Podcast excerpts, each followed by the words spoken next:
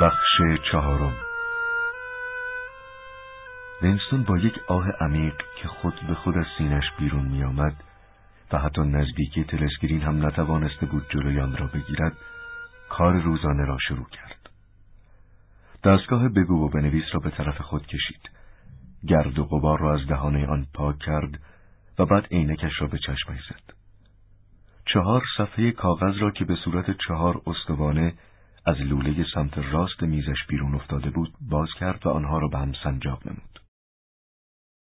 روی دیوارهای اتاقکی که محل کار وینستون به شمار می‌رفت سه سوراخ وجود داشت. در سمت راست دستگاه بگو و بنویس سوراخ مخصوص پیامهای کتبی دیده می‌شد. در سمت چپ لوله بزرگتری نصب شده بود که مخصوص روزنامه ها بود. بر روی دیوار پهلویی نیز یک شکاف مستطیل شکل مخصوص کاغذهای باطل وجود داشت. نظیر این شکاف به تعداد هزارها بلکه دهها هزار در سراسر ساختمان و نه فقط در اتاقها که در هر گوشه و در کلیه راهروها تعبیه شده بود. بعضیها این شکافها را شکافهای خاطرات نامیده بودند. هرگاه شخص متوجه می شد که تکه کاغذی که در دست دارد بیهوده است و باید معدوم شود و یا یک تکه کاغذ در گوشه و کنار اداره و در راهروها می‌دید بدون فکر و خود به خود در یکی از شکافهای خاطرات را بر می داشت و کاغذ را به درون آن انداخت. در آنجا کاغذ بر اثر فشار یک جریان هوایی گرم به طرف کوره های عظیمی که در یک نقطه اداره شاید هم در یک از زیر زمین ها پنهان شده بود می‌رفت و تبدیل به خاکستر می‌شد. وینستون چهار کاغذ لوله شده را باز کرد و خواند. هر کدام از کاغذها شامل پیام کوتاهی بود که از یک یا دو خط تجاوز نمی‌کرد و به طور خلاصه تلگرافی نوشته شده بود و لغات زبان نو که در وزارتخانه بسیار معمول بود در آن زیاد دیده می‌شد. متن این پیام ها چنین بود.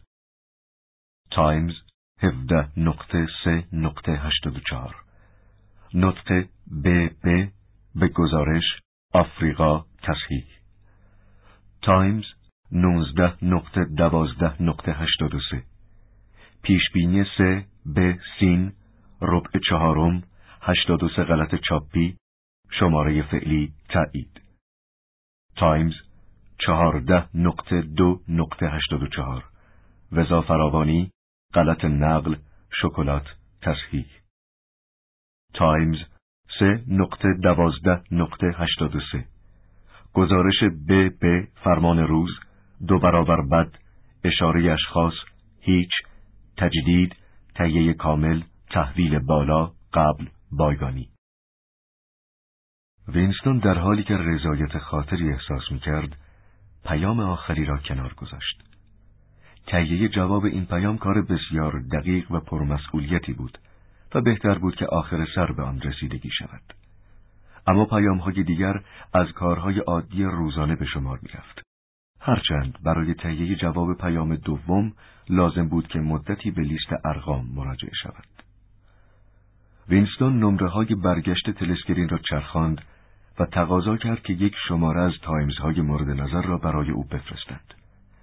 به فاصله چند دقیقه شماره های مذکور از شکاف سمت چپ بیرون افتاد. پیام هایی که وی دریافت کرده بود حاکی بود که یک قسمت از مقالات و یا اخبار روزنامه تایمز به علتی میبایست تغییر داده شود و یا به اصطلاح رسمی تصحیح گردد. از جمله در شماره روز هفدهم مارس نوشته شده بود که برادر بزرگ روز گذشته طی نطق خود پیش بینی کرده است که جبهه جنوب هند ساکت خواهد بود و قشون اوراسیا حمله شدید خود را متوجه جبهه شمال آفریقا خواهد کرد.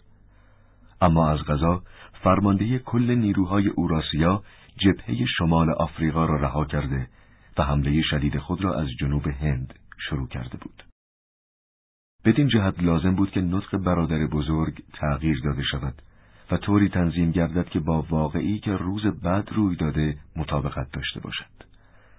همینطور تایمز 19 دسامبر سال قبل به نقل از مقامات رسمی درباره پیشبینی میزان افزایش تولید کالاهای مصرفی در سه آخر سال 1983 که ضمناً ششمین سه برنامه عمرانی سه ساله نیز بود ارقامی انتشار داده بود. اما در شماره امروز اعلامی منتشر شده بود که میزان تولید حقیقی را اعلام می کرد و این میزان کاملا به آنچه قبلا پیش بینی شده بود تفاوت داشت. و نشان می‌داد که آن پیش بینی ها غلط بوده است. کار وینستون در این مورد آن بود که مطالب شماره سال گذشته تایمز را طوری تصحیح کند که با اعلامیه امروز تطبیق داشته باشد. اما پیام سوم به یک اشتباه کوچک اشاره می کرد که تصحیح آن خیلی ساده بود و در ظرف چند دقیقه انجام می گرفت. موضوع پیام آن بود که یک ماه قبل یعنی در ماه فوریه وزارت فراوانی طی اعلامیه‌ای وعده داده بود که در سال 1983 جیره شکلات به هیچ وجه تقلیل نخواهد یافت. اما در واقع همانطور که وینستون هم می‌دانست قرار بود که جیره شکلات در پایان هفته جاری از سی گرم به 20 گرم تقلیل پیدا کند. تنها کاری که وینستون در این مورد میبایست انجام بدهد این بود که وعده ماه قبل را با یک اخطار تعویض کند و بنویسد که به علت وضع خاص اقتصادی احتمال می رود که در ماه آوریل جیره شکلات تقلیل پیدا کند. وینستون پس از تصحیح هر یک از شماره های تایمز مطلبی را که به دستگاه بگو و بنویس دیکته کرده بود به شماره روزنامه سنجاق می کرد و آن را به شکاف سمت چپ می انداخت. بعد با حرکتی که می‌توان آن را یک حرکت غیر ارادی دانست پیام اصلی و یادداشتهایی را که خود تهیه کرده بود مچاله می کرد و داخل شکاف خاطرات می کرد تا درون شعله های آتش کوره های بزرگ از میان برود. وینستون به طور دقیق نمی‌دانست که وقتی روزنامه را تصحیح می کند و به درون لوله می اندازد در اتاقهایی که به انتهای این لوله ها متصل می شود چه می گذرد. ولی به طور کلی می دانست که به محض آنکه کلیه تصحیحاتی که در یک شماره روزنامه تایمز به عمل آمده بود با مطالب شماره های بعدی تطبیق می شد و مورد تایید قرار می گرفت آن شماره تجدید چاپ می شد و نسخه اصلی از میان می رفت و نسخه جدید به جای آن در بایگانی ضبط می گردید. این تجدید نظر و تغییر دائمی نه فقط در مورد روزنامه ها بلکه در مورد کتب، مجلات، رسالات، آگهی های بزرگ دیواری که در بایگانی ضبط می‌شد، فیلم، نوارهای صدا، عکس و کاریکاتورها نیز اعمال می گردید. روی هم رفته هر نشریه یا ورقه یا سندی که به نحوی از انها واجد اهمیت سیاسی یا ایدئولوژیکی بود مشمول این تجدید نظر می گردید. روز به روز و اغلب دقیقه به دقیقه گذشته را با زمان حاضر تطبیق می دادند. در نتیجه مقامات دولت و حزب می توانستند در تمام موارد با استناد به اسناد و مدارکی که در بایگانی موجود بود صحت پیشبینی ها و نظریات خود را اثبات نمایند. اجازه داده نمی‌شد که حتی یک خبر یا یک اظهار عقیده که با اوضاع و احوال و گفته های روز مقایر بود در بایگانی باقی بماند. تمام وقایع تاریخی دائما و تا آنجا که مورد احتیاج روز بود تغییر میافت و به صورت جدید در میآمد. به این ترتیب اثبات هر نوع جل در اسناد وقایع تاریخی و یا هر نوع واقعی دیگری کاملا محال و غیر ممکن بود. بزرگترین قسمت اداره کل بایگانی را که چندین برابر بزرگتر از اداره وینستون بود، قسمتی تشکیل می‌داد که وظیفه آن جستجو و جمعآوری کلیه کتابها و روزنامه ها و سایر اسنادی بود که میبایست تعویز و یا منهدم شود و نشریات و اسناد دیگری جایگزین آن گردد. بعضی از شماره های روزنامه های تایمز که مطالب آن به علت جریانات سیاسی و یا مقایرت هایی که با پیش بینی های برادر بزرگ داشت چندین بار مورد تجدید نظر قرار گرفته بود همچنان در بایگانی بود و هیچ نسخه دیگری از آن شماره در هیچ جا وجود نداشت که با آن کوچکترین مقایرتی داشته باشد. کتاب ها نیز اغلب مورد تجدید نظر قرار می گرفت و یا دوباره نوشته و برای انتشار تجدید چاپ می گردید. ولی هرگز اشاره نمی‌شد که تغییرات و یا تصحیحاتی در آن وارد آمده است. حتی دستورات کتبی هم که به وینستون داده می‌شد و وی بلا فاصله پس از تجدید نظر آن را در شکاف کاغذهای باطل میانداخت نه فقط به سراحت بلکه به صورت ضمنی هم به جد اشاره نمی کرد. و همیشه ذکر می شد که فلان مطلب اشتباه است یا غلطی دارد و یا آنکه صحیحا نقل قول نشده و لازم است که فورا به خاطر حفظ دقت و صحت تصحیح شود.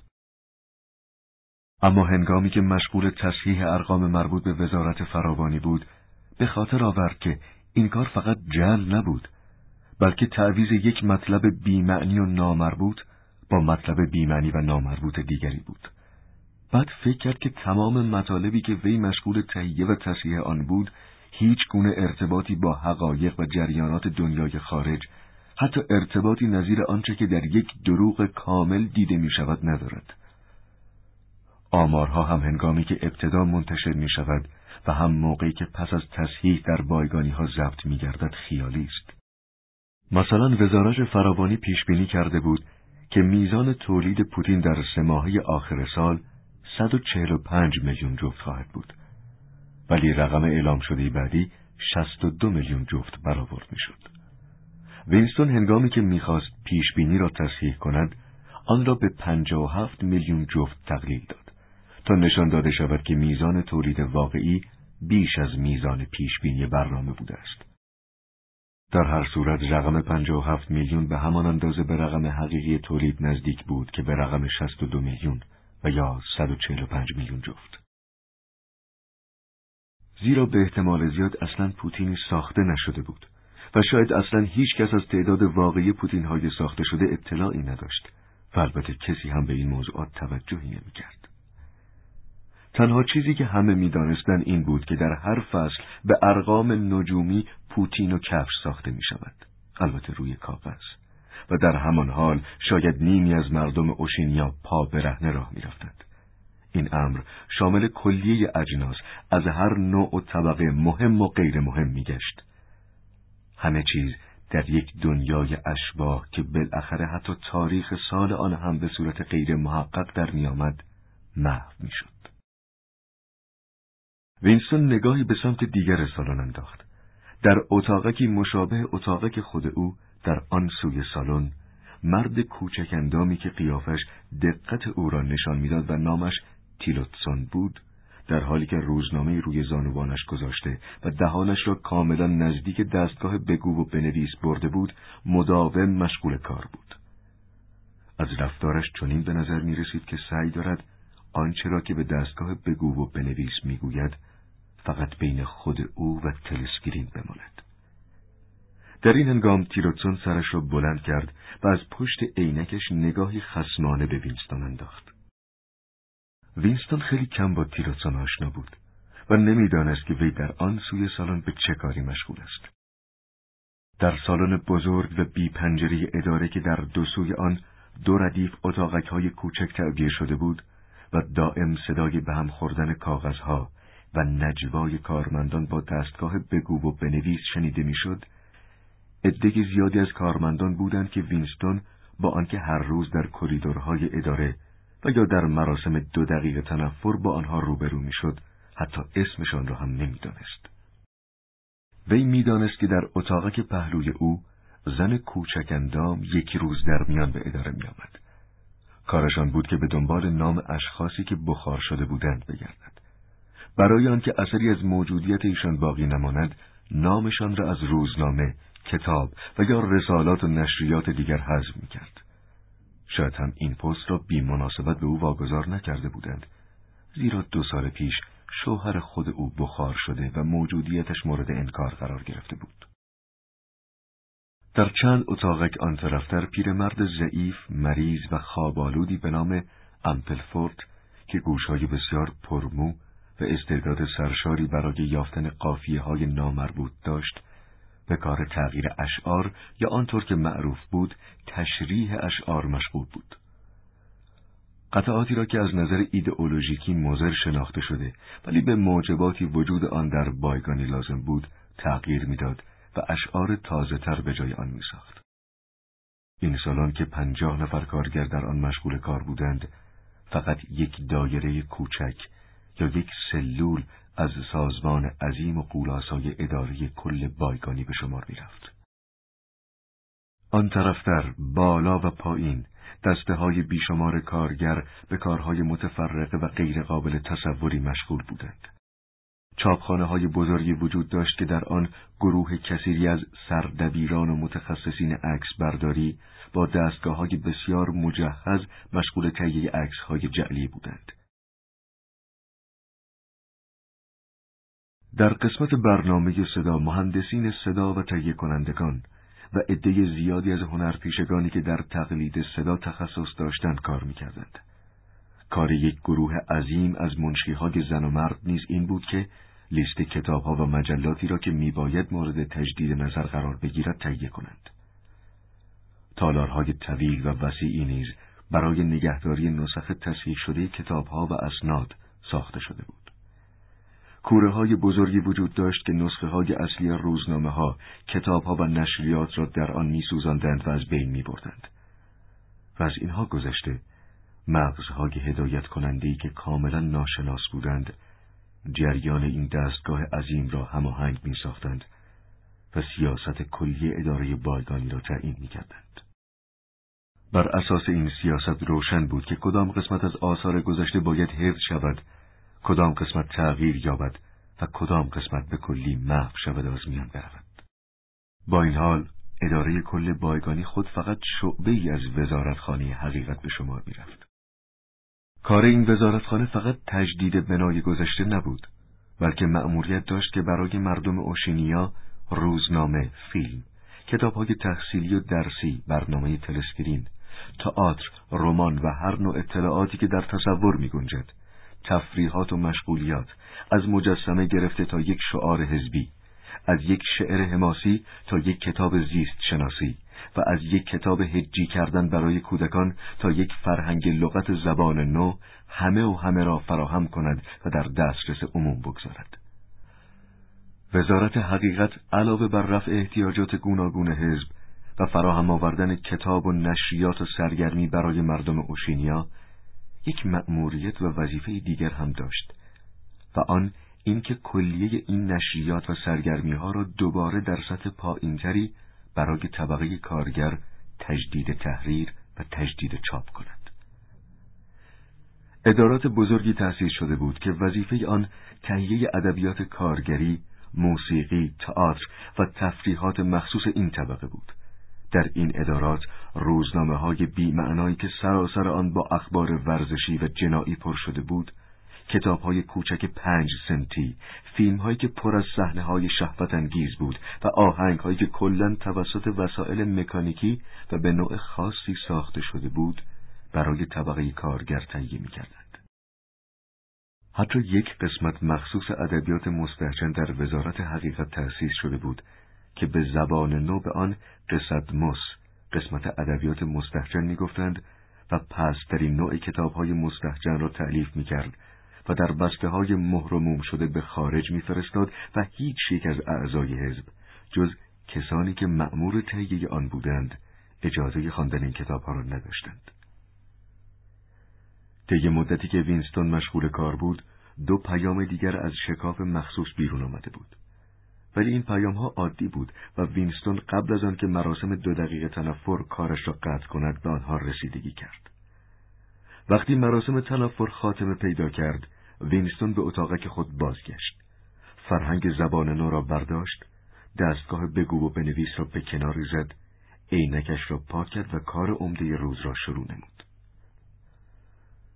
بزرگترین لذت زندگی وینستون کار بود. قسمت عمده کار او را امور عادی و خسته کننده تشکیل می‌داد.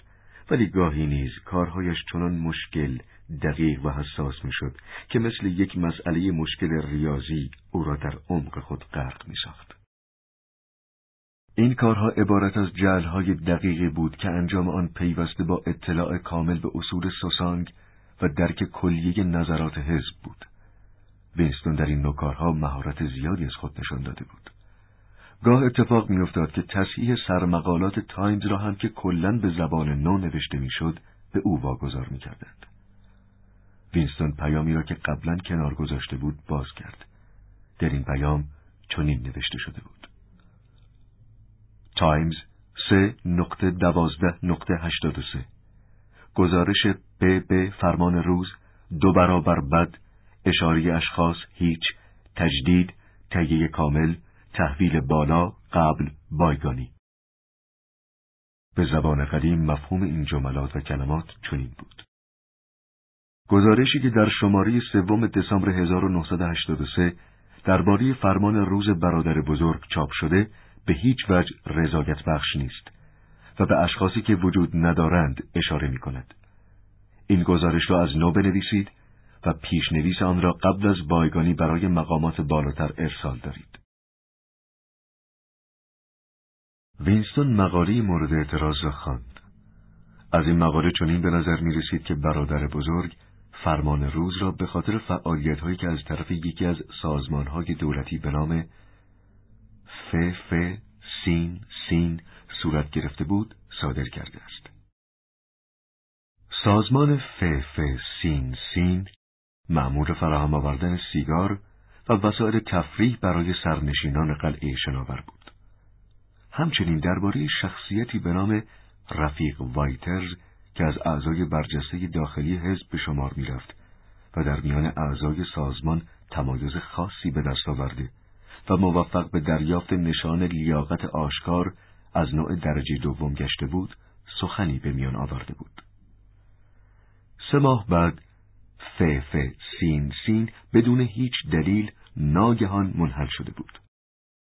چون این حد زده می‌شد که وایترز و دیگران اینک در معرض خطر تعقیب و رسوایی قرار گرفتند اما در این باره نه در مطبوعات و نه در تلسکرین مطلبی انتشار نیافت این امر هم غیر قابل انتظار نبود زیرا معمولا تقبیه علنی و محاکمه عمومی مخالفین سیاسی به ندرت و گاه گاه صورت می گرفت.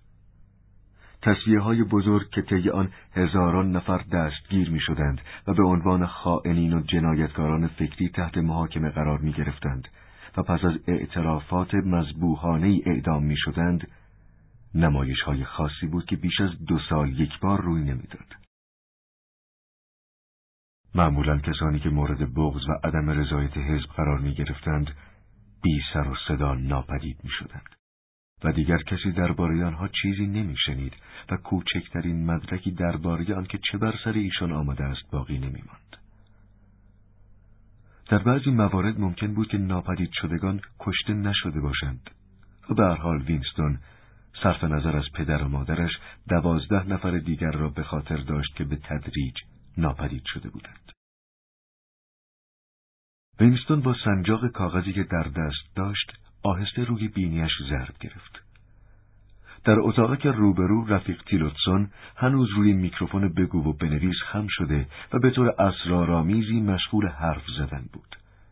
در این هنگام سرش را اندکی بلند کرد و باز همان نگاه خسمانه را از پشت عینکش به طرف وینستون انداخت.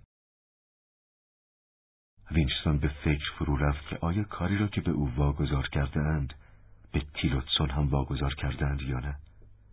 این امر بسیار محتمل بود زیرا کاری چنین دقیق و مهم را به یک نفر واگذار نمی کردند. از طرف دیگر اگر این کار به یک هیئت واگذار می‌شد در واقع مثل این بود که رسما و آشکارا به جل اعتراف شده باشد با این حال احتمال بسیار می‌رفت که در همان هنگام حداقل بیش از ده نفر روی گفته های متناقض برادر بزرگ که در دو شماره تایمز چاپ شده بود مشغول کار بودند. بعد یکی از مغزهای بزرگ داخل حزب از میان مطالبی که این ده نفر تهیه می‌کردند قسمتهایی را انتخاب می‌کرد و با هم تلفیق مینمود سپس سازمان وسیع دیگری به کار میافتاد و نسخه جدید نطق را با گفته های سابق برادر بزرگ که در بایگانی ها ضبط شده بود تطبیق می‌کرد. آنگاه دروغ منتخبی که به این ترتیب تهیه شده بود به بایگانی دائم فرستاده می‌شد تا آنجا به عنوان یک حقیقت انکار ناپذیر ضبط گردد. وینستون نمی‌دانست که چرا وایترز را بدنام کرده بودند. شاید علت فساد و یا بی‌عرضگی وی بوده است و شاید هم برادر بزرگ می‌خواست به این وسیله از شر یکی از زیر دستان خود که بیش از حد محبوب شده بود آسوده شده باشد. این نکته هم محتمل بود که وایترز و یا یکی از نزدیکان وی به اتهام داشتن تمایلات انحرافی مورد سوء ظن قرار گرفته باشند. در هر حال مدرک حقیقی که در مورد وی فعلا در دست بود جمله اشاره اشخاص هیچ بود که میرساند وایترز مرده است با این وجود همیشه هنگامی که اشخاصی توقیف می شدند انسان می توانست تصور کند که آنها مردند زیرا گاه اتفاق می افتاد که دستگیر شدگان را آزاد می ساختند و به آنها اجازه می دادند که یک یا دو سال دیگر زندگی کنند ولی بعد اعدامشان می کردند. گاه کسانی که تصور می شد سالها پیش مرده اند شبه مانند در یک دادگاه عمومی حاضر می شدند و صدها نفر دیگر را به شرکت در ای که خود به اتهام شرکت در آن دستگیر شده بودند متهم می ساختند و بعد برای بار دیگر ناپدید می شدند. و این بار مفقود شدن ایشان همیشگی و تا ابد بود. وایترز اینک جزء اشخاص هیچ در آمده بود. وایترز دیگر وجود نداشت و انتظار این بود که همه تصور کنند وی هیچگاه وجود نداشته است. وینستون فکر کرد که تنها تغییر دادن مضمون نطق برادر بزرگ کافی نیست بلکه بهتر است موضوع نطق به صورتی درآید که به هیچ وجه با نطق اصلی وی ارتباط نداشته باشد بعد فکر کرد که در این نطق جدید مثل معمول جنایتکاران و جانیان فکری را مورد حمله شدید و تقبیح قرار دهد.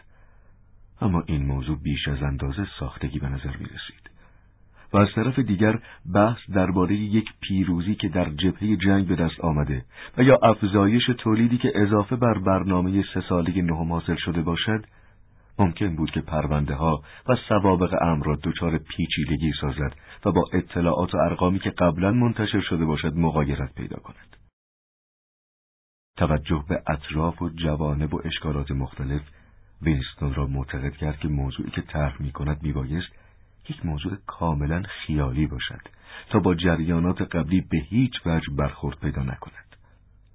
ناگهان فکری به نظرش رسید و بلافاصله تصویر شخصی که مثلا رفیق اوگیلوی نام دارد و فرزن در یک از های قهرمانی اخیر کشته شده در نظرش مجسم شد. گاه اتفاق افتاده بود که برادر بزرگ برای قدردانی از یک عضو عادی و معمولی حزب که در راه خدمت به حزب کشته شده بود فرمان روز را به وی اختصاص می‌داد و از زندگی و مرگ او به عنوان یک زندگی نمونه یاد می‌کرد.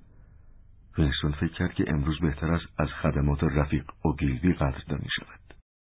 درست بود که شخصی به نام رفیق اوگیلوی اصلا وجود نداشت و هرگز وجود نداشته است. ولی چند سطر خبر در روزنامه و چند عکس ساختگی او را موجود می ساخت. وینستون چند لحظه به فکر فرو رفت و بعد دستگاه بگو و بنویس را پیش کشید و به روی معمولی برادر بزرگ شروع به دیکته کردن نطق نمود. نطقهای برادر بزرگ عموما لحن نظامی داشت ولی وی در عین حال سعی می‌کرد خود را شخصی مطلع و عالم به کلیه علوم و اطلاعات وانمود سازد. در نطقهای خود اغلب سوالاتی می‌کرد و بلافاصله خود به آن جواب می‌داد. از این حقیقت رفقا ما چه درسی باید بگیریم؟ این درس که در ضمن یکی از اصول اساسی سوسانگ نیز هست این است که و به این جهت تقلید نطخهایش کار ساده ای بود. رفیق اوگیلوی در سن سه سالگی هیچ نوع اسباب بازی جز یک تبل، یک مسلسل و یک هلیکوپتر قبول نکرده بود. در سن شش سالگی یک سال زودتر از سن معمولی و با استفاده از امتیاز خاصی که از نظر کمی سن برای او قائل شده بودند وارد سازمان جاسوسان شد. در سن نه سالگی وی یک دست از اعضای سازمان جاسوسان را رهبری می‌کرد. در سن پانزده سالگی اوگیلوی امویش را به عنوان یک جانی فکری به حزب معرفی کرد. زیرا در یک اصطلاح قسم متوجه شده بود که امویش دارای تمایلات جنایتکارانه است. در 17 سالگی وی به سمت سازمان دهنده تشکیلات محلی اتحادیه که ضد روابط جنسی منصوب شده و به خوبی از عهده آن برآمده بود. در 19 سالگی موفق به اختراع یک نوع نارنجک دستی شده بود که مورد قبول وزارت صلح قرار گرفت و در اولین آزمایش سی و یک نفر از اسرای اوراسیا را با یک انفجار از میان برد. و بالاخره در سن 23 سالگی هنگام انجام وظیفه کشته شده بود. جریان این حادثه چنین بود که در یک از جنگهای بر فراز اقیانوس هند وی از طرف یک هواپیمای جت دشمن مورد تعقیب قرار می‌گیرد و چون اسناد مهمی به همراه داشته برای سنگین کردن وزن خود یک مسلسل سنگین به خود میبندد و اسناد را برداشته و خود را از درون هلیکوپتر به میان اقیانوس پرتاب مینماید.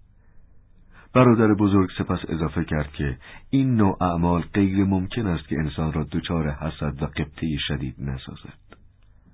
و آنگاه چند جمله درباره خسائل و اخلاق خاص رفیق اوگیلوی صحبت کرد و گفت که وی جز کار و انجام وظیفه به هیچ چیز دیگر توجه نداشت.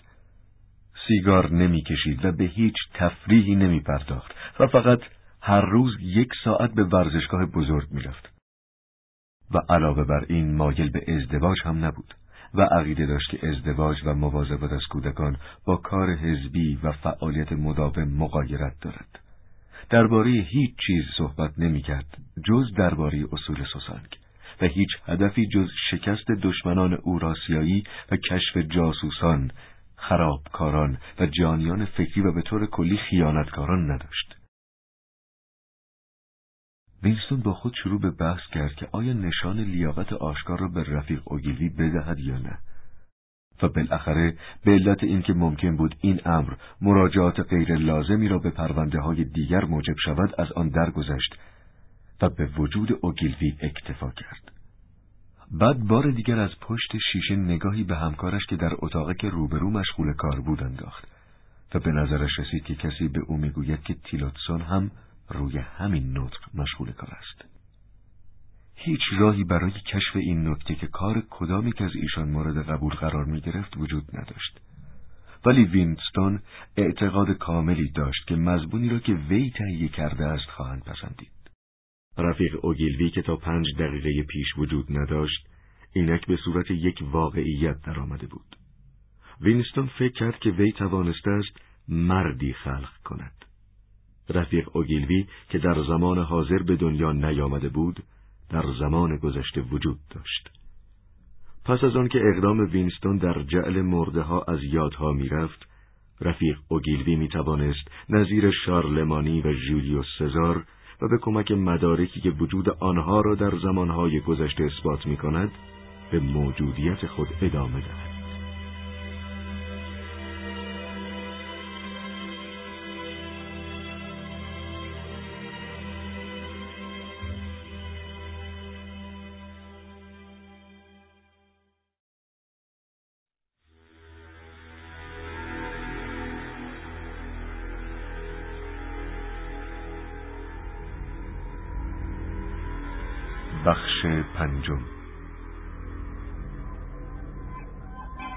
در رستوران زیرزمینی که سقف آن بسیار کوتاه بود و شباهت زیاد به رستوران سربازخانه ها داشت صف نهار آهسته آهسته جلو می رفت. جمعیت زیادی در سالن جمع شده بودند و سر و صدای زیاد شخص را به سرسام دچار می کرد. از پیشخان رستوران بخار خورشت متساعد بود و بویی شبیه بوی فلزات داغ شده داشت. ولی بوی مشروب تند و تیز ویکتوری را که در سالن پراکنده بود کاملا خونسا نمی ساخت. در گوشه دیگر سالن بار دیده می‌شد که فقط عبارت از یک دریچه کوچک بود و در آنجا جین را به بهای گیلاسی ده سنت می فروختند. صدایی از پشت سر وینستون به گوش وی رسید که می گفت تو آسمون به دنبالت بودم رو زمین پیدات کردم وینستون سرش را برگردند سایم دوستش بود که در اداره بررسی ها کار می‌کرد. اما شاید دوست کلمه صحیح نبود زیرا در این روزها شخص دوست نداشت و هرچه بود رفیق بود. ولی گاه رفقایی پیدا می شدند که هم صحبت شدن با ایشان از دیگران مطبوع تر بود. سایم لغت شناس بود و مخصوصا کارشناس زبان نو بود. در واقع عضو هیئت کثیر اعضایی به شمار می رفت که این روزها مشغول تدوین جلد یازدهم فرهنگ زبان نو بودند. سایم جوانی ضعیف و جسه و از وینستون کوتاهتر بود و چشمانی برجسته و در عین حال غمزده داشت که هنگام صحبت گویی شخص را تحت مراقبت کاملا دقیق قرار می‌داد. سایم گفت می‌خواستم از تو تقاضا کنم که اگه تیغ ریش تراشی داری به من بدی. وینستون با عجله و گویی دچار گناهی می شود گفت حتی یکی هم ندارم. همه شهر رو گشتم. دیگه تیغ ریش تراشی گیر نمیاد. در این روزها همه سراغ تیغ ریش تراشی را می گرفتند وینستون در واقع دو عدد تیغ ریش تراشی داشت ولی آن را برای روز مبادا پس انداز کرده بود. در چند ماه گذشته شهر لندن دچار قهدی تیغ ریش تراشی شده بود.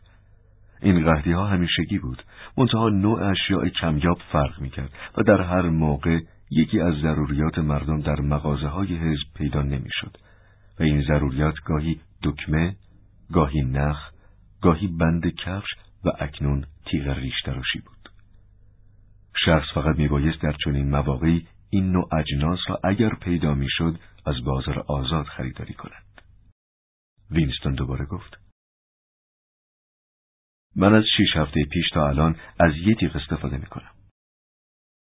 صف تکان دیگری خورد و کمی پیش رفت و وقتی بار دیگر متوقف شد وینستون سر برگرداند و به سایم نگاه کرد. هر کدام از آنها یک سینی فلزی آلوده به روغن را از روی انبوه سینی های پیشخان برداشته در دست گرفته بودند. سایم پرسید. دیروز به تماشای اعدام زندانیه رفتی؟ وینستون با لحن بی گفت. کار می‌کردم. شاید تو سینما یا تو تلسکرین ببینم. سایم گفت منظره خوبی را از دست دادی. سینما جای اونو نمی‌گیره. و چشمانش به چهره وینستون خیره شد و به نظر می رسید که می‌گوید من می‌فهمم و می‌دونم که تو چرا به تماشای اعدام زندانیا نمیری. سایم تعصب روشن فکرانه ای داشت و با رضایت خاطر خاص درباره حمله هلیکوپترها به دهات دشمن و محاکمه دست جمعی جنایتکاران فکری و اعدامهایی که در زیر زمین های وزارت عشق صورت می گرفت اشاره می کرد. برای صحبت کردن با او شخص می بایست او را از این موضوعات منحرف کند و در صورت امکان بحث را به تکنیک زبان نو که سایم هم در آن تبهر بسیار داشت و اظهار نظرهایش جالب توجه می نمود بکشاند. سایم در حالی که به فکر فرو رفته بود گفت اعدام جالب توجهی بود. فکر می‌کنم بستن پای اعدامی اعدام خراب می‌کنه. خیلی دوست دارم که ببینم اعدامی وقتی دارن جون میدن چطوری لگت میندازن. اما نکته جالبتر این بود که تو آخر اعدام زبونشون بیرون میفته و آبیه. آبی کاملا روشن. این جزئیات خیلی برای من جالب توجهه. گارسون از پشت پیشخان فریاد زد نفر بعدی وینستون و سایم سینی هایشان را جلو بردند و گارسون فورا غذای معمولی را که عبارت از یک کاسه خورشت ارغوانی رنگ، یک تکه نان و یک قطعه پنیر و یک فنجان قهوه بدون شیر و یک قرص ساخارین بود در سینی گذاشت. سایم گفت اونجا زیر تلسکرین یه میز خالی است. بهتره که جین سر را بخریم. جین را که در فنجان بی دستی ریخته شده بود در سینی گذاشته و از میان جمعیت به زحمت به طرف میز رفتند و غذا را روی آن چیدند. در یک سمت میز مشتری قبلی یک ظرف خورشت کثیف جا گذاشته بود که شباهت زیادی به استفراغ داشت. وینستون فنجان جین را بلند کرد.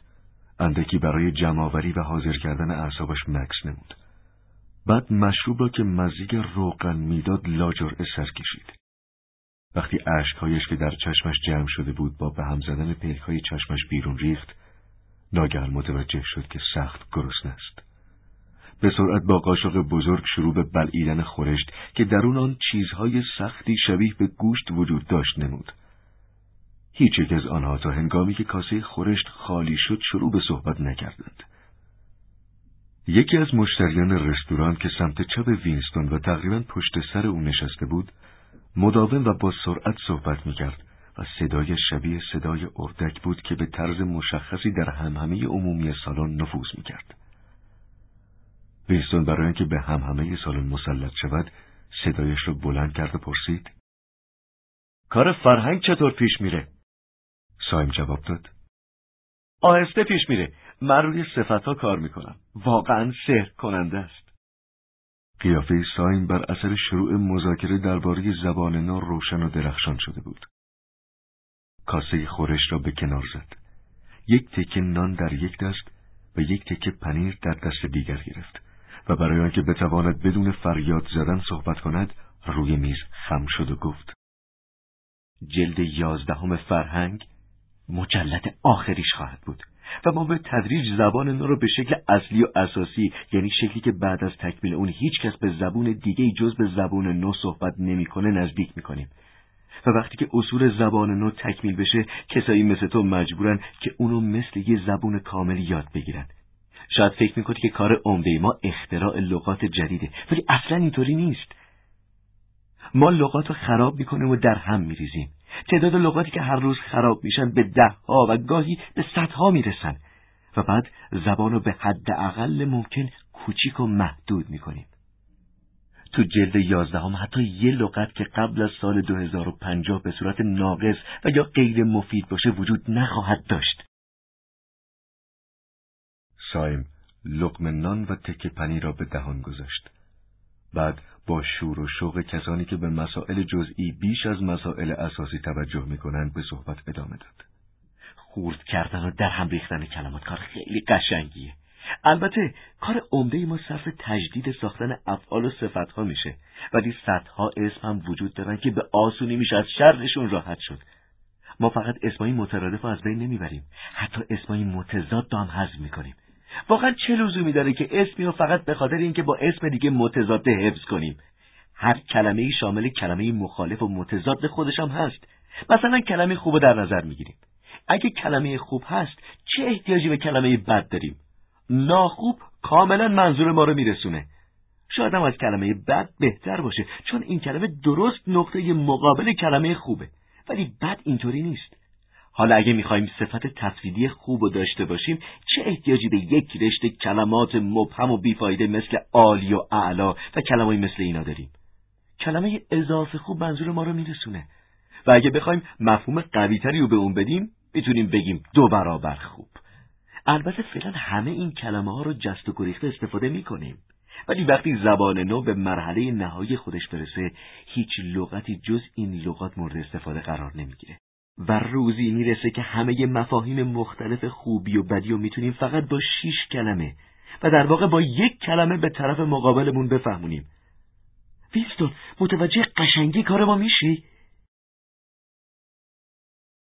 و بعد کمی فکر کرد و مثل اینکه این فکر بعدا به نظرش رسیده است گفت وینستون هیچ وقت به فکر رسیده که حد اکثر تا سال 2050 حتی یک نفر تو سر تا سر جهان وجود نخواهد داشت که بتونه صحبتی مثل این چیزی که ما الان داریم با هم دیگه می‌کنیم و درک کنه.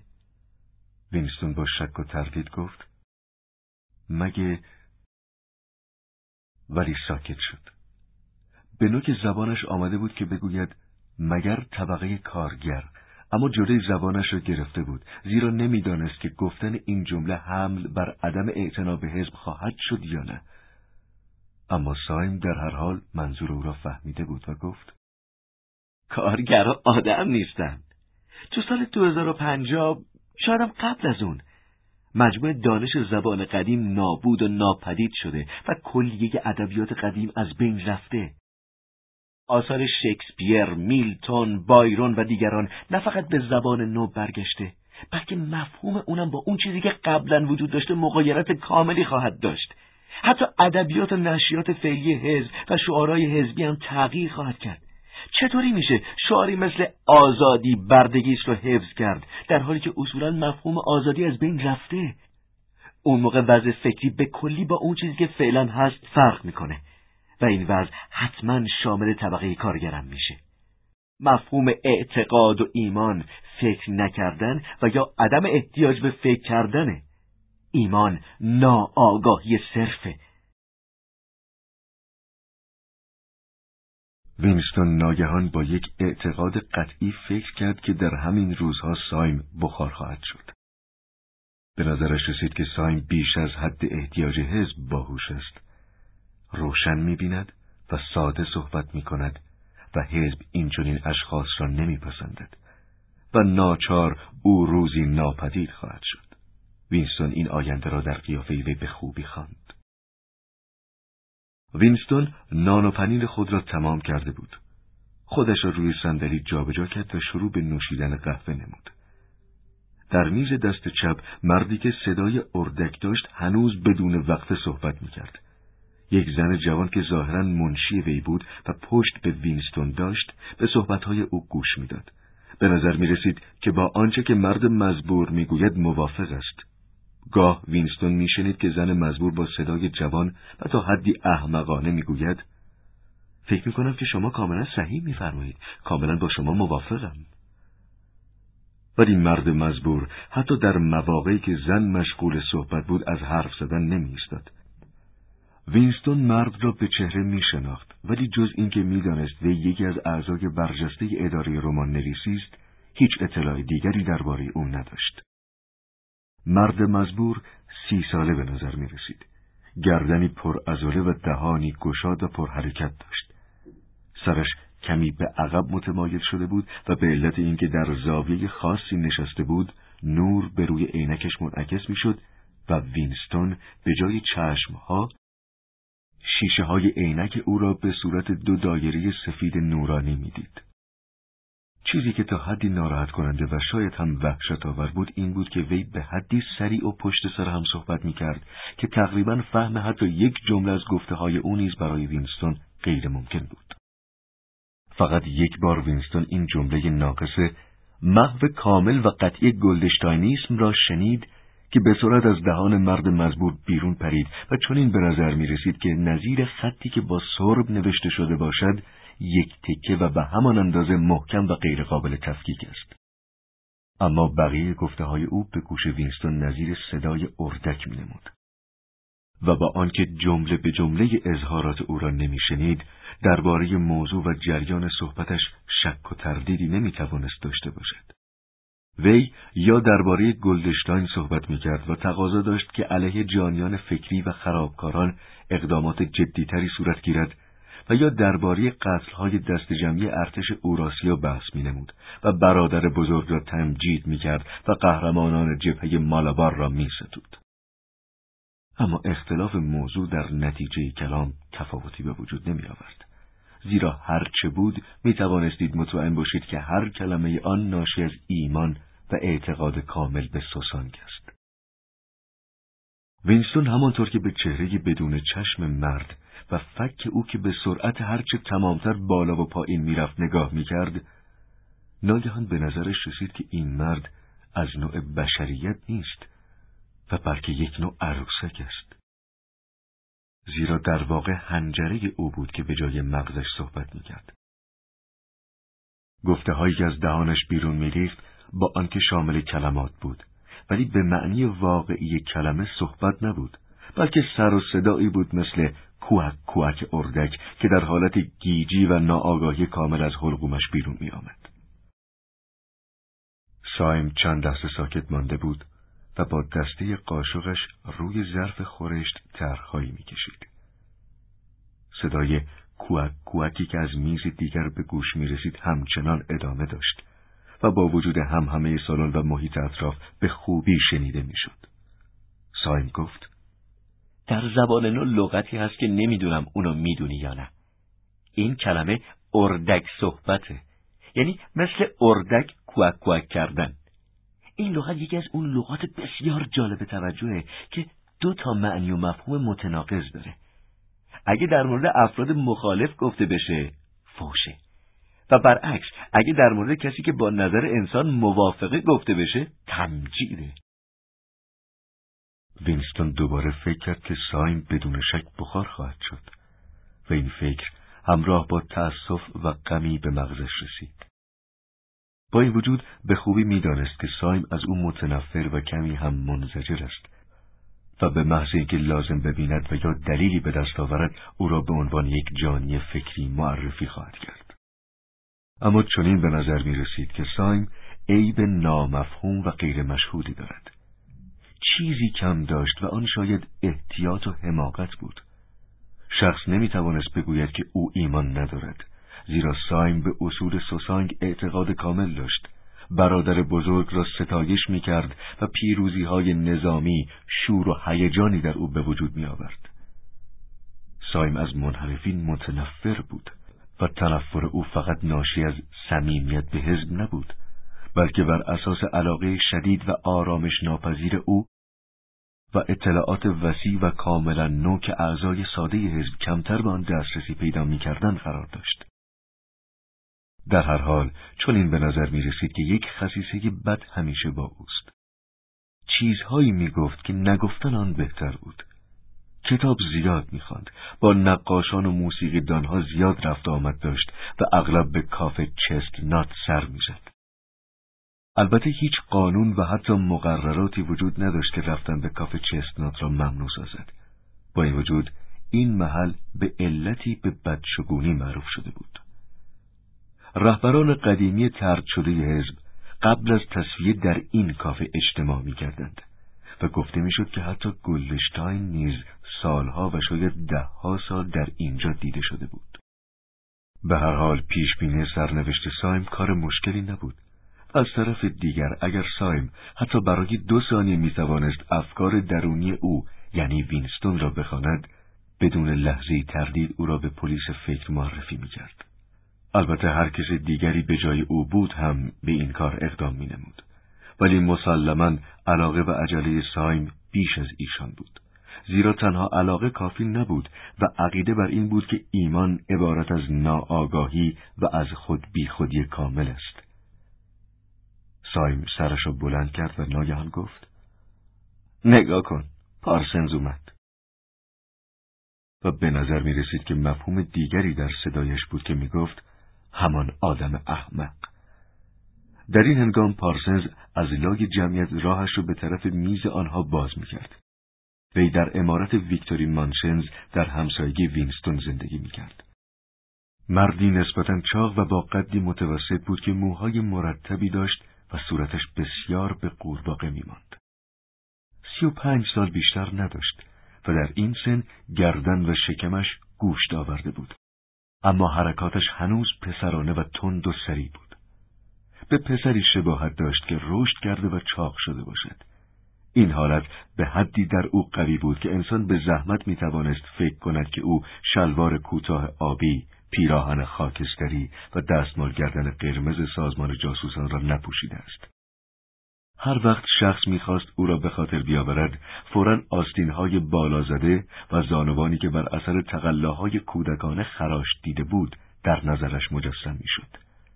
و در حقیقت هرگاه که اعضای حزب به پیکنیک می‌رفتند و یا عذر و بهانه دیگری به دست میآمد پارسنز فورا به زمان کودکی باز میگشت و شلوار کوتاه به پا می‌کرد. وی با قیافه بشاش با هر دوی آنها احوال پرسی کرد و به روی صندلی نشست. ناگهان بوی عرق تندی به مشام وینستون خورد. قطرات عرق در سر تا سر صورت ارغوانی رنگش دیده می‌شد.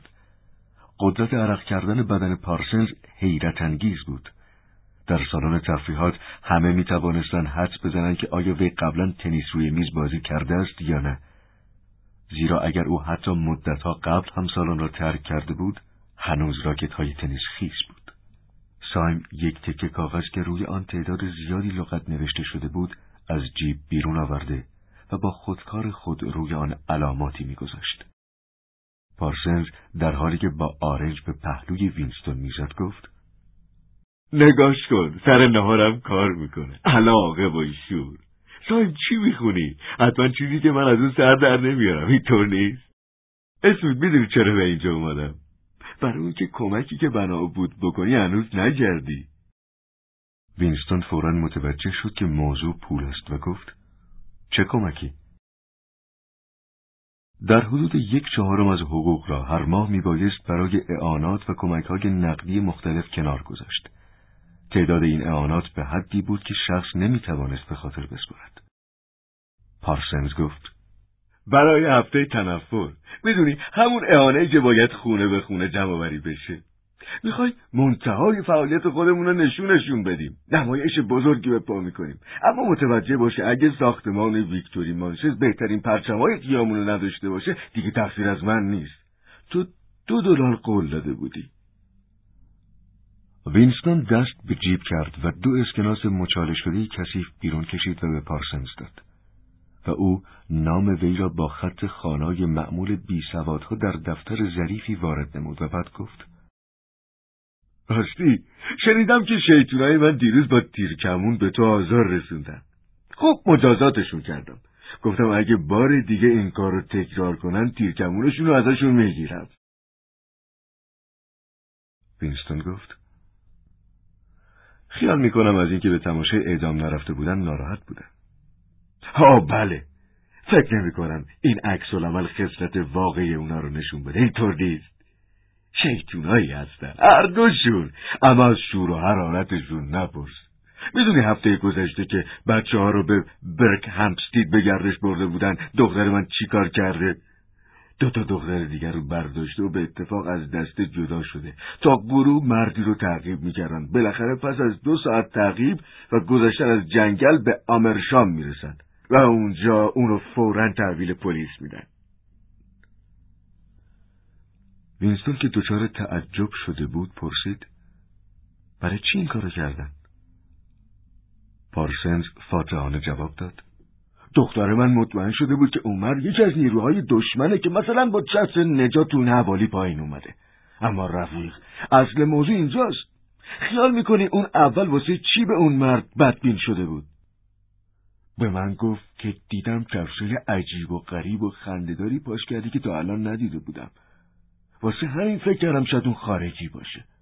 واقعا همچین هوشی برای یک بچه هفت سال زیاده. اینطور نیست؟ وینستون پرسید چی به سر اون مرد اومد آه اون رو نمی‌دونم اما البته متعجب نمیشم اگه بشنوم که پارسنز با دستهایش شلیک گلوله را تقلید کرد و بعد با دهانش صدایی شبیه صدای شلیک گلوله درآورد. سایم بدون اینکه سرش را بالا کند در حالی که معلوم بود کاملا متوجه گفته های پارسنز شده است گفت کار خوبی کرده. وینستون گویی انجام وظیفه می کند گفت مسلمه که نمیشه ریسک کرد و از کشتن این نوع اشخاص که احتمال میره عامل خارجی باشن خودداری کرد. پارسنز گفت چیزی که نباید فراموش کنیم اینه که الان ما تو جنگ هستیم و ناگهان گویی برای تایید این گفته تلسکرین شروع به نواختن تبل کرد و صدای تبل در سراسر سالن پخش گردید. اما این بار این صدا برای اعلام یک پیروزی نظامی نبود بلکه مقدمه قرائت اعلامیه وزارت فراوانی بود. گوینده رادیو با صدای جوان و پرشوری گفت رفقا توجه کنید. اخبار درخشانی برای شما دارم. ما در جنگ تولید پیروز شده ایم ارقامی که همکنون تکمیل شده و میزان تولید کلیه کالاهای مصرفی را نشان می‌دهد حاکی است که سطح زندگی در سال گذشته حداقل 20 درصد ترقی کرده است. امروز صبح در سراسر اوشینیا هزاران نفر از کارگران دست به تظاهرات داوطلبانه غیر قابل مقاومتی زده و از کارخانه ها و ادارات بیرون ریختند و با شعارهای گوناگون تشکرات خود را نسبت به برادر بزرگ که با راهنمایی های خردمندانه خود زندگی نوین و سعادتمندانه را برای ما فراهم آورده است ابراز کردند. اینک بعضی ارقام را که امروز تکمیل شده است به اطلاع شما میرسانم مواد غذایی عبارت زندگی نوین و سعادتمندانه هنگام خواندن ارقام تولید نیز چندین بار تکرار شد این عبارت اخیرا مورد علاقه مسئولین وزارت فراوانی قرار گرفته بود و اغلب در اعلامی ها از آن یاد می‌شد. پارسنز که صدای تب توجهش را جلب کرده بود با قیافه ابلهانه و حالتی از خودرازی صاف روی صندلی نشست و گوشهایش را تیز کرد. روشن بود که از ارقام چیزی نمی‌فهمد اما برای افزایش میزان معلومات و اطلاعاتش لازم بود که گوش بدهد زیرا این ارقام را دلیلی بر فخر و مباهات و رضایت خاطر می‌دانست. پارسنز در ضمن گوش دادن یک پیپ کثیف و بزرگ را که تا نیمه آن توتون سوخته دیده می‌شد زیر لب گرفته بود. میزان جیره توتون در هفته صد گرم بود. به این جهت به ندرت کسی می توانست پیپش را پر کند. وینستون مشغول دود کردن یک سیگار ویکتوری بود و برای آنکه زود تمام نشود آن را با احتیاط به طور افقی در دست گرفته بود. در این هنگام حواسش متوجه تلسکرین که ارقام مربوط به تولید کالاهای مصرفی بیوقفه از آن بیرون میریخت بود و توجهی به سر و صدای اطراف نداشت. اینطور به نظر می رسید که مردم برای ابراز تشکر از افزایش میزان جیره شکلات به 20 گرم در هفته تظاهرات تشکیل داده و از برادر بزرگ سپاسگزاری می کردند. و حال آنکه همین روز پیش اعلام شده بود که جیره شکلات به 20 گرم در هفته تقلیل داده شده است. آیا ممکن بود که فقط پس از 24 ساعت مردم چنین دروغی را قبول کنند؟ آری امکان داشت و پارسنز با حماقت یک حیوان این دروغ را قبول می کرد. موجود بیچشم میز دیگر هم با تعصب و شور و هیجان آن را قبول می کرد و آماده بود که با علاقه مندی هر که را که بگوید جیره شکلات هفته گذشته سی گرم بوده است سرزنش کند، تقبیح کند و بالاخره بخارش نماید. سایم هم به طور بغرنج دیگری و به تبعیت از فکر مضاعف این دروغ را قبول می کرد. به این ترتیب آیا فقط او بود که حافظش درست کار می کرد؟ ارقام افسانه مرتبا از تلسکرین بیرون میریخت و در مقام مقایسه با سال گذشته میزان تولید همه چیز افزایش یافته بود. غذای بیشتر، لباس بیشتر، خانه های بیشتر، مبل و اساسی بیشتر، اسباب آشپزخانه بیشتر، سوخت، کشتی، هلیکوپتر بیشتر، کتاب و بچه بیشتر و خلاصه همه چیز به جز بیماری، جنایت و دیوانگی بیشتر شده بود. سال به سال و دقیقه به دقیقه همه کس و همه چیز به سرعت به طرف بالا می‌رفت. وینستون قاشق را برداشته و با چربی خورشت که از کاسه بیرون ریخته و روی میز جریان پیدا کرده بود، طرحهایی نظیر آنچه که سایم چند دقیقه پیش کشیده بود می‌کشید و با ناراحتی و عصبانیت درباره ترکیب مادی زندگی فکر می‌کرد. آیا همیشه همینطور بوده؟ آیا همیشه غذاها این مزه نامطبوع را داشته است؟ نگاهی به اطراف رستوران انداخت. یک اتاق پر از جمعیت با سقف کوتاه و دیوارهایی که بر اثر تماس دست و بدن انسان یک پارچه سیاه شده بود. میزها و های فلزی که به هم می‌خورد. های کثیف، فنجانهای ناصاف و خشن و روغن آلود و تهوع و یک بوی ترش زنندهی که مخلوطی از بوی مشروب، قهوه بد و خورشت و لباسهای کثیف بود، اینها رستوران و محل صرف غذا را تشکیل می‌داد. چون این به نظر می رسید که انسان همیشه مورد اعتراض معده و حتی پوست بدن خودش است و با فریب و نیرنگ چیزی را که حق او بود از او گرفته است. ولی این نکته نیز صحیح بود که وینستون وضعی را که با وضع فعلی تفاوت زیاد داشته باشد به خاطر نمی آورد. و تا آنجا که او دقیقا به خاطر داشت هرگز غذا و اندازه کافی وجود نداشته و شخص هیچگاه جوراب و یا زیر پیراهنی که سوراخ نباشد به دست نمی آورد. مبل و اساسی خانه خراب و یا بد شکل و شکسته بود. اتاقها به اندازه کافی حرارت نداشت. مترو همیشه مملو از جمعیت بود. خانه ها مرتبا رو به خرابی می رفت. نانها سیاه، چای نایاب، قهوه بدمزه و سیگار کمیاب بود و هیچ چیز ارزان و فراوان نبود مگر جین صنعتی.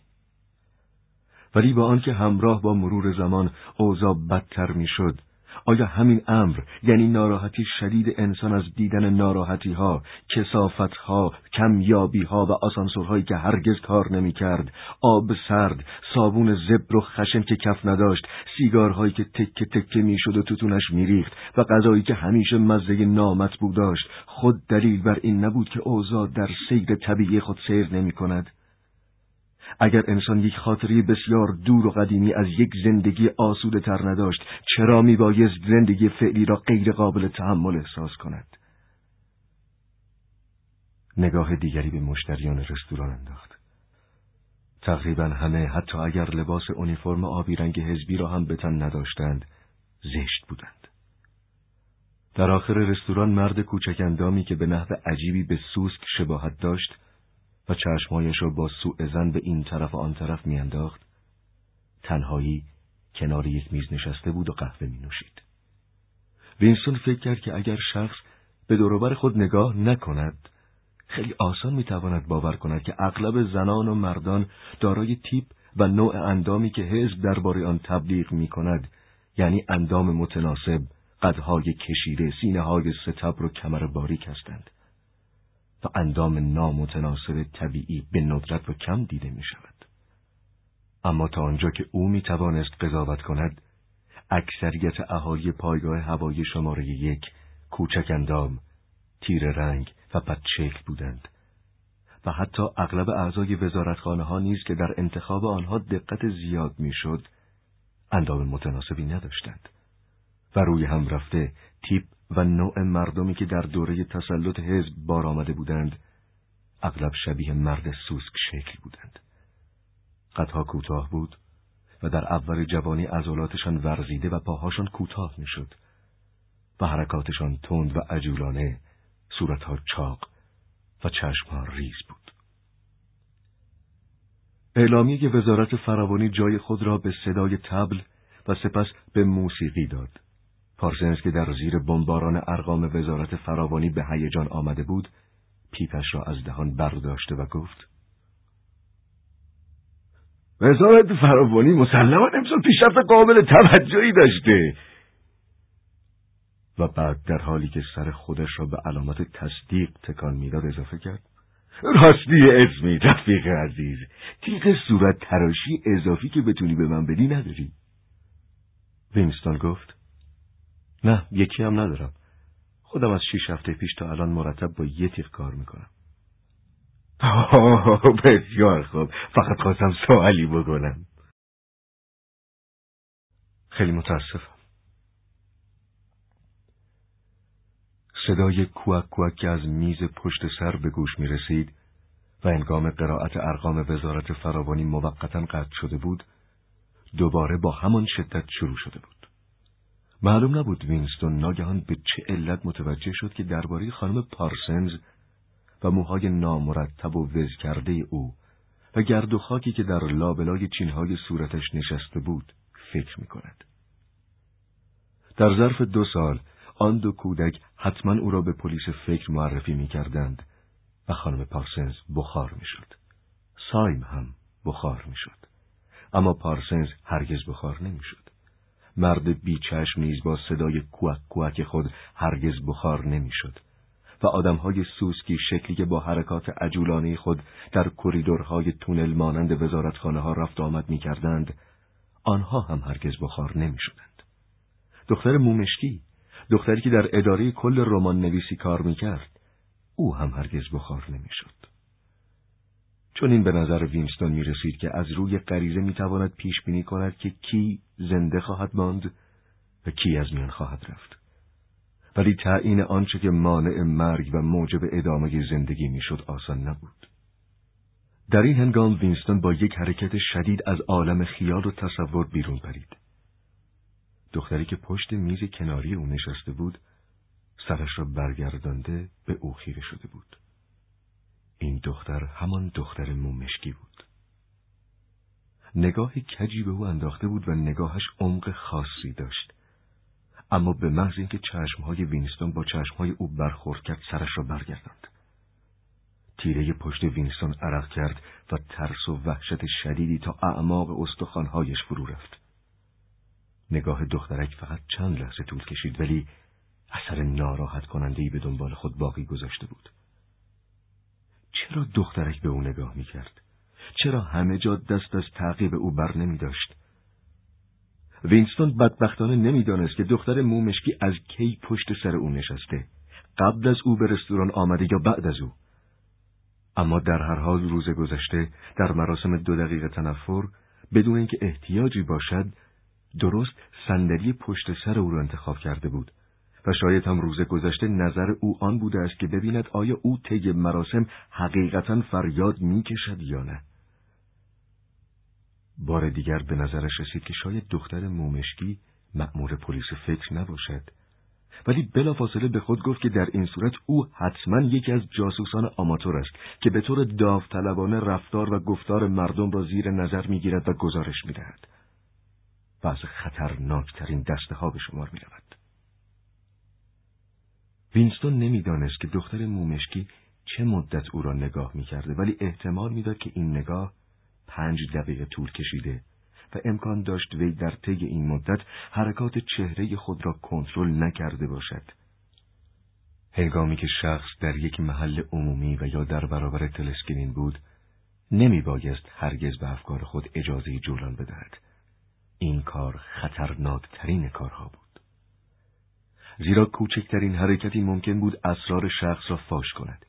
هر حرکت عصبی، هر حرکت ناشی از نگرانی، عادت صحبت کردن با خود و بالاخره هر چیزی که حکایت از یک حالت غیر عادی می کرد و یا نشان می‌داد که شخص رازی در مغز و قلب خود پنهان کرده، عواقب خطرناکی داشت. بروز یک حالت نامناسب در چهره، مثلا بروز حالت تردید هنگامی که یک پیروزی از طرف دولت اعلام می‌شد، خود به خود قابل مجازات بود و حتی در زبان نو لغتی هم برای آن ساخته بودند و به آن جنایت چهره می‌گفتند. دختر مومشکی بار دیگر پشتش را به وینستون کرده بود. شاید هم با وجود همه سوء زنها دخترک واقعا او را تعقیب نمی‌کرد و شاید این موضوع که دختر مومشکی دو روز پیاپی کاملا نزدیک او نشسته صرفا ناشی از تصادف بوده است. سیگار وینستون خاموش شده بود و به این جهت آن را با احتیاط روی لبه میز گذاشت. زیرا اگر توتونها نمیریخت می‌توانست سیگار را بعد از کار بکشد و تمام کند. سیگار در این روزها اهمیت زیادی داشت. وینستون می‌دانست که خیلی محتمل است که مردی که سر میز دیگر نشسته عضو پلیس فکر باشد و تا سه روز دیگر او را به زیر زمین های وزارت عشق بفرستد. ولی ته سیگار نمی بایست به هدر رود.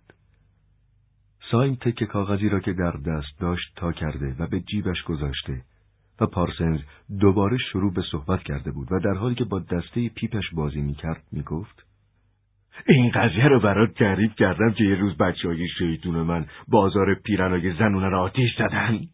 علت این بود که یه پیرزن فروشنده قواره پارچه رو تو آگهی دیواری که عکس برادر بزرگ روش چاپ شده بود پیچیده بود. بچه های قوطی کبریت برداشتن و مغازه اون آتیش زدن. خود پیرزن هم سوخته بود. خیلی شدید. بچه انسان خیلی شیطون شدن. نیست. سازمان جاسوسان تعلیمات خوبی به بچه ها میده. حتی از زمان ما هم بهتره. فکر می‌کنی آخرین درسی که به اونا دادن چیه؟ استفاده از گوشی های خیلی قوی برای اینکه از سوراخ کلید به صحبت مردم رو شنید. دختر من یکی از این گوشی ها رو به خونه آورده بود از سوراخ کلید در اتاق نشیمن به حرفای ما گوش می‌داد. بعد گفت که با این گوشی دو برابر بهتر از گوش خودش می‌تونه حرفای ما از سوراخ کلید بشنوه. البته متوجه هستی که این وسیله فقط یه اسباب بازیه ولی خیلی خوب می‌تونه اونا رو متوجه وظایفشون بکنه. در این هنگام صدای سوت ناراحت کننده از تلسکرین شنیده شد. این سوت سوت شروع کار بود. هر سه نفر از جا جستند تا به جمعیتی که به طرف آسانسورها هجوم آورده بودند ملحق شوند. و بر اثر این عجله بقیه توتونهای تحصیگار وینستون روی زمین ریخت.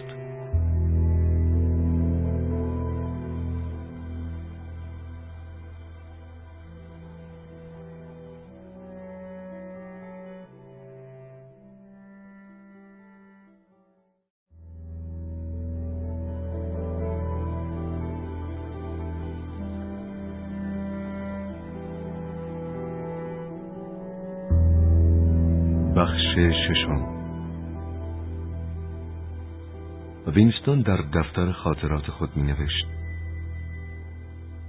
سه سال قبل بود. اون اتفاق در یک شب تاریک و تو یکی از خیابونهای فرعی و نزدیک یکی از ایستگاه های بزرگ راهن افتاد. زن کنار در زیر یکی از چراغهای خیابون که نور خیلی ضعیفی داشت ایستاده بود. قیافه جوانی داشت و آرایش قلیزی کرده بود. در واقع همین آرایش و رنگ قرمز و سفید اون که شباهتی به ماسک داشت بود که توجه منو به خودش جلب کرده بود. چون زنهای عضو حزب هرگز آرایش نمی‌کنن. تو خیابون هیچ کس و هیچ تلسکرینی نبود گفت دو دلار من نتوانست ادامه بدهد چشمهایش را بست و انگشتهایش را به آن فشار داد کوشید که به این طریق منظری را که اغلب به خاطرش میآمد از مغزش بیرون بکشد و محو کند. یک نیرو و آرزوی درونی شدید به وی فشار میآورد که تا آنجا که می‌تواند صدای خود را بلند کند فریاد بکشد و ناسزا بگوید و یا آنکه سر خود را به دیوار بزند و با لگد روی میز بکوبد و ظرف جوهر را به طرف پنجره پرت کند و به هر کار خشن و وحشیانه و پرسر و صدا و دردآوری دست بزند تا شاید بتواند این خاطره را که موجب رنج و شکنجه او شده بود سیاه کند از میان ببرد وینستون فکر کرد که بدترین دشمن شخص دستگاه و سیستم عصبی اوست زیرا دستگاه عصبی ممکن بود که در هر لحظه نگرانی درونی و عصبانیت شخص را به صورت یک آرزه خارجی ظاهر سازد. در این هنگام به طور ناگهانی مردی را که چند هفته پیش هنگام عبور از خیابان دیده بود به خاطر آورد. یک مرد عادی عضو حزب بود. در حدود سی سی و پنج سال سن داشت. قد بلند و لاغر بود. کیف کوچکی در دست داشت. هنوز چند متر با یکدیگر فاصله داشتند که ناگهان سمت چپ صورت مرد مزبور جمع شد و گویی حالت لرزشی به آن دست داد. این حالت انگامی که آنها از کنار یکدیگر رد می شدن یک بار دیگر هم تکرار شد. یک حرکت تند و یک لرزش سریع بود و سرعتی نظیر سرعت باز و بسته شدن در عدسی دوربین عکاسی داشت. اما چنین به نظر می رسید که ناشی از عادت است. وینستون به خاطر آورد که در همان هنگام به فکرش رسید که کار مرد بدبخت ساخته است. و نکته وحشتناک آنجا بود که این لرزش و حرکت کاملا غیر ارادی روی می‌داد. اما خطرناکتر از این آن بود که شخص در خواب با خود صحبت کند زیرا تا آنجا که به فکر وی می رسید هیچ راهی برای جلوگیری از صحبت در خواب و خودداری از ابراز بعضی مطالب نامناسب وجود نداشت. دوباره نفس عمیقی کشید و به نوشتن ادامه داد. من و اون زن از دری که کنارش ایستاده بود گذشتیم. از یه حیات عبور کردیم و وارد یه آشپزخونه شدیم. یه تخت خواب کنار دیوار گذاشته بودن. یه چراغ که پایین کشیده شده بود روی میز دیده می‌شد. زن دندانهای وینستون کلید شده بود. خیلی میل داشت توف کند. اما در همان هنگام که درباره زن مزبور فکر می کرد، کاترین زن خود را به خاطر آورد. وینستون متأهل بود یا بهتر بگویم سالها قبل متأهل بود ولی احتمال می‌رفت که هنوز هم متأهل باشد زیرا تا آنجا که اطلاع داشت همسرش فوت نکرده بود دوباره به نظر آورد که بوی گرم و کثیف آشپزخانه بویی که مخلوطی از بوی سوسک لباسهای کثیف و عطرهای ارزان قیمت بود به مشامش می‌خورد با این وجود همین عطرها برای او فریبنده و جالب بود زیرا هیچ یک از زنان عضو حزب هرگز عطر استعمال نمی کردند و اصولا تصور هم نمی رفت که عطر استعمال کنند. استعمال عطر فقط مخصوص کارگران بود. آن شب وینستون برای اولین بار در طی دو سال گذشته با یک زن روبرو می شد. بیرون رفتن با فواهش البته ممنوع بود ولی این قاعده جزء قواعدی بود که شخص گاه گاه به خود جرأت شکستن آن را می‌داد. کار خطرناکی بود ولی به قیمت جان تمام نمی‌شد. و اگر انسان را با یک فاحش دستگیر می کردند، احتمالاً پنج سال کار در اردوگاه های اجباری محکومیت داشت. و این محکومیت اگر کار خلاف دیگری از شخص سر نزده بود، حد اکثر میزان محکومیت بود. بیرون رفتن با فواهش به شرطان که مأمورین و جاسوسان متوجه نمی شدند کار مشکلی نبود و به آسانی صورت می گرفت. محلات فقیر نشین شهر مملا زنانی بود که حاضر به فروختن خود بودند و قیمت بعضی از آنها حتی از یک بطری جین تجاوز نمی کرد. علت قبول این قیمت آن بود که کارگران مجاز به نوشیدن جین نبودند. حتی حزب هم به طور ضمنی با فعالیت فواحش موافقت داشت و آن را غیر مستقیم تشویق می کرد. زیرا سران حزب چنین معتقد شده بودند که ظهور و بروز غریزه جنسی را نمی توانند کنترل کنند. در نتیجه بیرون رفتن با زنان فاحشه به شرطان که به طور مخفیانه و دزدکی صورت می گرفت و لذت کامل به همراه نداشت و زنان نیز فقط از طبقات مورد تنفر و پست بودند چندان با اشکال مواجه نمی‌شد. جنایت بزرگ و غیرقابل بخشش به وجود آمدن روابط جنسی میان اعضای حزب بود. اما با آنکه بسیاری از مجرمین تصفیه بزرگ به ارتکاب این جنایات اعتراف کرده بودند، قابل تصور نبود که این چنین روابطی میان اعضای حزب به وجود آید. هدف و منظور حزب فقط آن نبود که از ایجاد وفاداری و روابط صمیمانه و عاشقانه که احتمالاً بعدها به صورت غیرقابل کنترلی در میآمد جلوگیری کند بلکه منظور حقیقی حزب که هیچگاه رسما اعلام نمی‌شد آن بود که کلیه لذتهای ناشی از روابط جنسی را از میان ببرد چه در مورد ازدواجهای داخلی اعضای حزب و چه ازدواجهای خارجی کوشش می‌شد که از ازدواج کسانی که نسبت به یکدیگر عشق و علاقه دارند جلوگیری شود و کلیه ازدواج های اعضای حزب میبایست با اجازه کمیته که برای همین منظور تأسیس شده بود صورت بگیرد. و هرگاه اعضای کمیته احساس می‌کردند که نامزدها نسبت به یکدیگر از لحاظ جنسی کشش و علاقه دارند جواز ازدواج صادر نمی‌کردند. اما این نکته هیچگاه رسما اعلام نشده بود. هدف و منظور ازدواج که از طرف حزب به رسمیت شناخته شده بود تولید نسل و ایجاد افراد جدید برای خدمت به حزب بود حزب انتظار داشت که رابطه جنسی به عنوان یک عمل تنفرآمیز فرعی تلقی شود گرچه این هدف و منظور نیز هرگز از طرف حزب رسما اعلام نمی‌شد ولی به نحو غیر مستقیم از زمان کودکی به اعضای حزب تلقین می‌شد حتی سازمانهایی به نام سازمان جوانان ضد احساسات جنسی تأسیس شده بود که لزوم مجرد ماندن زن و مرد را تشویق و از آن طرفداری می‌کرد. عقیده بر این بود که کلیه کودکان میبایست از طریق تلقیح مصنوعی که در زبان نو به آن تلمس می‌گفتند به وجود آیند و در مؤسسات عمومی تربیت شوند. وینستون شخصا معتقد بود که این نظر چندان جدی نیست ولی در هر حال با ایدئولوژی عمومی حزبی تطبیق می کرد. هدف حزب آن بود که غریزه جنسی را بکشد و از میان ببرد و اگر قادر به چنین کاری نیست حداقل آن را منحرف و کثیف سازد وینستون نمی‌دانست که علت اتخاذ این نظر چیست اما به نظر می رسید که طبیعتا باید همینطور باشد و حداقل در مورد زنان کوشش های حزب تا حد زیادی با موفقیت روبرو شده بود. دوباره به فکر کاترین افتاد. میبایست نه، ده یا تقریبا یازده سال از روزی که از یکدیگر جدا شدند گذشته باشد. عجیب این بود که خیلی به ندرت به یاد همسرش میافتاد. گاه روزها میگذشت و وی اصلا از خاطر می‌برد که روزی ازدواج کرده است. وینستون فقط پانزده ماه با همسرش به سر برده بود. حزب طلاق را اجازه نمی‌داد ولی در مواردی که بچه به دنیا نمی آمد جدایی را تشویق می کرد. کاترین زن بلند قدی بود که اندامی مناسب، موی زیبا و حرکاتی عالی داشت. قیافش مقرور و شجاعانه بود و اگر شخص به روحیات او آشنایی نداشت، ممکن بود آن را اشرافی بخواند. ولی پشت این چهره اشرافی تا آخرین حد ممکن خالی بود. در اولین روزهای ازدواج وینستون نظر قطعی خود را درباره کاترین اتخاذ کرده بود و آن این بود که کاترین صاحب تو خالی ترین، پوچ ترین و ترین مغزهایی است که وینستون در زندگی خود دیده است.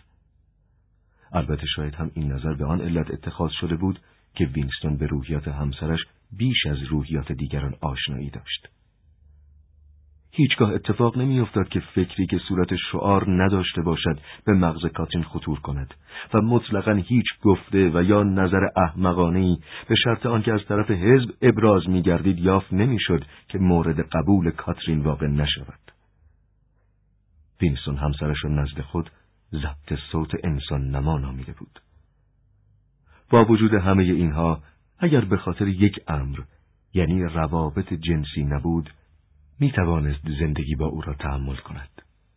اما به محض اینکه دستهای وینستون به بدن کاترین می‌خورد چنین به نظر می رسید که اعصاب او جمع و بدنش خشک می شود و هنگامی وینستون او را در آغوش می گرفت احساس می کرد که گویی یک آدم چوبی را در آغوش گرفته است.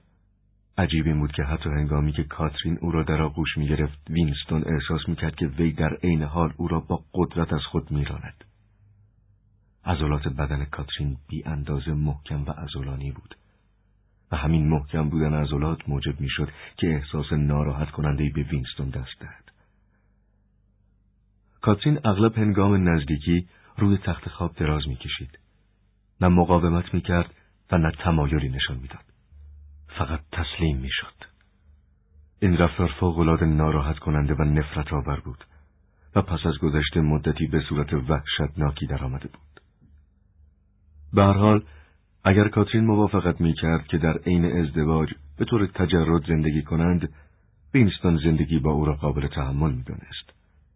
اما عجیب بود که کاترین با این پیشنهاد و نظر موافقت نمی کرد و می گفت ما اگر بتوانیم باید حتما بچه داشته باشیم. به این جهت نزدیکی هفته یک بار و در صورتی که بروز اتفاقی آن را غیر ممکن نمی ساخت کاملا به صورت منظم صورت می گرفت. حتی کاترین گاه یک روز قبل از شب موعود جریان را به یاد وینستون میانداخت. ظاهرا معتقد بود که نزدیکی امری که نباید فراموش شود و اگر به تأخیر بیفتد جرم و گناهی روی داده است. حتی برای آن دو اسم ساخته بود، یکی بچه ساختن و دیگری وظیفه ما نسبت به حزب. بله، این عبارت را عینا به زبان می آورد. پس از گذشت چند ماهی از زمان ازدواج وقتی که شب موعود می رسید وینستون دچار وحشت و حراس شدیدی می شد. اما خوشبختانه به تدریج روشن شد که کاترین آبستن نخواهد شد و بالاخره موافقت کردند که دست از کوشش و تکرار عمل بردارند و چند روز بعد از یکدیگر جدا شدند. وینستون آه بلندی کشید. قلم را برداشت و دوباره شروع به نوشتن کرد. خودش روی تخت خواب انداخت. یه دفعه بدون هیچ مقدمه با زشتترین و وحشت آورترین وضعی که بشه تصور کرد دامنشو بالا زد. من وینستون به خاطر آورد که در نور کمرنگ چراغ کنار تخت خواب ایستاده و بوی سوسک و عطر ارزان قیمت مشامش را پر کرده بود. در قلبش احساس عصبانیت و شکستی می کرد که حتی در آن لحظه هم خیال بدن سفید کاترین که قدرت حزب آن را هیپنوتیزم کرده بود مخلوط بود. چرا میبایست اینطور باشد؟ چرا او نمیبایست به جای این زنان کثیف و تواوری که هر چند سال یک بار نزد آنها می‌رفت همسری داشته باشد و با او زندگی کند؟ اما حتی فکر وقوع یک واقعی حقیقی عشقی هم غیر قابل تصور بود. زیرا همانطور که احساس تحت تعقیب بودن و حس وفاداری به حزب در مغز و روح اعضای حزب فرو رفته و نفوذ کرده بود همانطور هم احساس غریزی از روح و فکر و جسم ایشان بیرون کشیده می‌شد.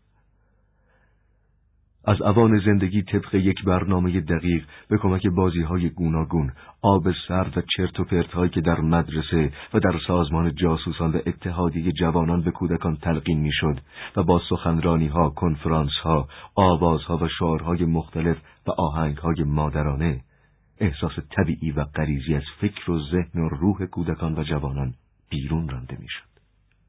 منطق و عقل به وینستون می‌گفت که به هر حال میبایست استثناهایی وجود داشته باشد ولی دل و قلبش این نظر را باور نمی‌کرد.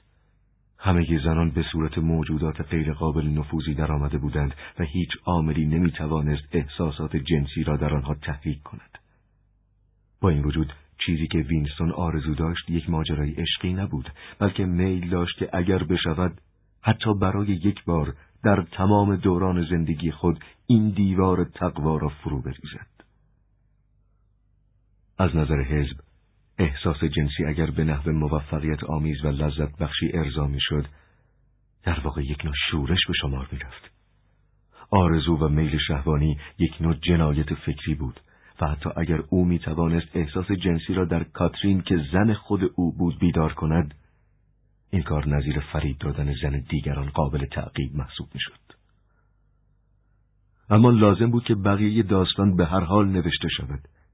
وینستون نوشت چراغ بالا کشیدم وقتی چهره اونو در نور چراغ دیدم در آن تاریکی نور ضعیف چراغ پارافینی درخشندگی زیادی داشت و وینستون برای اولین بار می توانست چهره زن را به خوبی ببیند. یک قدم به طرف او برداشته و بعد در حالی که وجودش را شهوت و تنفر فرا گرفته بود توقف کرده و با احساس دردناکی به خاطر آورده بود که برای آمدن به این آشپزخانه کثیف چه خطر بزرگی را قبول کرده است. زیرا احتمال زیاد می‌رفت که مأمورین همکنون پشت در منتظر خروج او ایستاده باشند و هنگام خروج او را دستگیر کنند. بعد فکر کرده بود که اگر بدون اینکه کاری انجام دهد برگردد آنگاه فکر کرد که میبایست اینها نوشته شود و میبایست این اعترافات روی کاغذ بیاید. آنچه که او ناگهان در نور چراغ دیده بود این بود که زن مزبور کاملا پیر بود. آرایش او به حدی قریز و زخیم بود که وینستون فکر کرد که اگر به آن دست بزند مثل یک ماسک مقوایی مچاله خواهد شد. تارهای سفید در میان موهایش زیاد دیده می‌شد. ولی شاید وحشتناکترین منظره آن بود که دهانش نیمه باز مانده و هیچ چیز جز سیاهی مطلق و عمیق در درون دهانش دیده نمی‌شد زیرا یک دندان در دهانش نبود. وینستون با خط نامرتب با عجله شروع به نوشتن کرد. وقتی اونو زیر نور چراغ دیدم متوجه شدم که پیرزن پنجاه ساله ایه. اما اهمیت ندادم. جلو رفتم و اونو در آغوش گرفتم. دوباره با انگشت چشمهایش را فشار داد آنچه را که می‌خواست نوشته بود ولی در روح و فکرش تفاوت محسوسی نسبت به نیم ساعت قبل احساس نمی‌کرد. معالجه موثر واقع نشده بود و باز هم احساس می‌کرد که میل دارد از ته هنجره نعره بکشد فریاد بزند و فحش و ناسزا بگوید